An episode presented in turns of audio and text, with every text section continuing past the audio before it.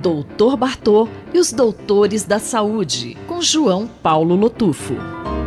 Doutor João Paulo Lotufo, o que você nos traz de novidades sobre o cigarro eletrônico? Parece que vai ter um fórum aí sobre o assunto, né?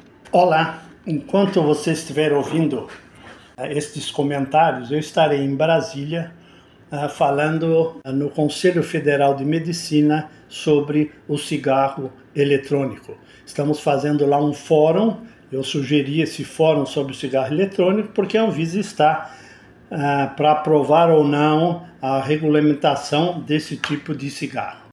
Nós podemos ter uma ideia que em torno de 10% dos homens já experimentaram o cigarro eletrônico e as mulheres 4,8%. Mas os jovens de 18 a 24 anos, 19,7% já experimentaram o cigarro eletrônico. Ou seja, um a cada cinco jovens de 18 a 24 anos usa cigarro eletrônico no Brasil. O pessoal faz vaquinha para comprar cigarro eletrônico, o consumo é comum entre grupos de estudantes. Eles não entendem que tem nicotina e o mal que faz para a saúde, apenas cumprem uma moda. O que a gente sabe do último Vigitel 2023 é que a porcentagem de homens fumantes cigarros normais varia de 8 a 18% no país conforme o estado, e as mulheres de 2 a 16%. Os homens são mais fumantes passivos nos domicílios. O percentual de homens fumantes passivos em casa varia de 2 a 11% e as mulheres de 3 a 10%. Aí tem pouca diferença.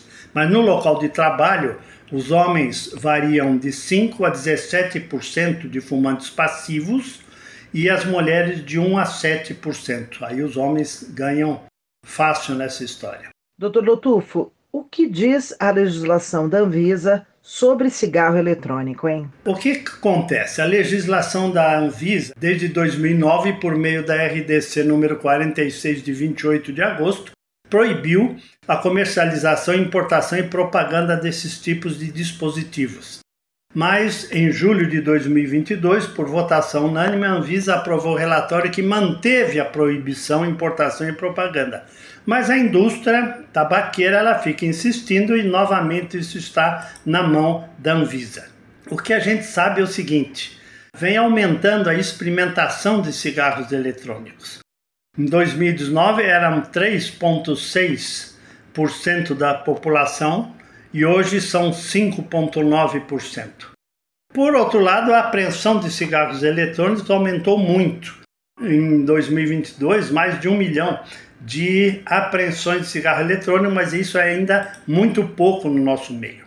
Então, o que a gente vê é que os jovens fumam menos cigarros normais do que os adultos mas a experimentação de narguilé para os adultos está menos de 10% e para o jovem está mais de 20%. E a experimentação de cigarro eletrônico, idem.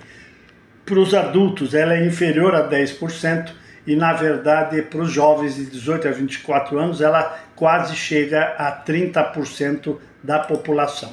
Sabemos que lesões pulmonares graves são causadas por esse tipo de uso do cigarro eletrônico, todo mundo já tem noção do mal que ele faz, e um processo inflamatório pulmonar agudo resulta num colapso alveolar e comprometimento grave da troca gasosa, e aí o indivíduo vai ter uma insuficiência respiratória bastante importante. No Brasil, estamos aí aguardando agora em 2024 o que vai acontecer. Mas independente disso, saiba, cigarro eletrônico faz mal à saúde tanto ou mais do que o cigarro normal. Um grande abraço. Eu sou Sandra Capomatto, você ouviu o Dr. João Paulo Lotufo, pediatra do Hospital Universitário da USP, responsável pelo projeto Dr. Bartô. Doutor Bartô e os Doutores da Saúde, com João Paulo Lotufo.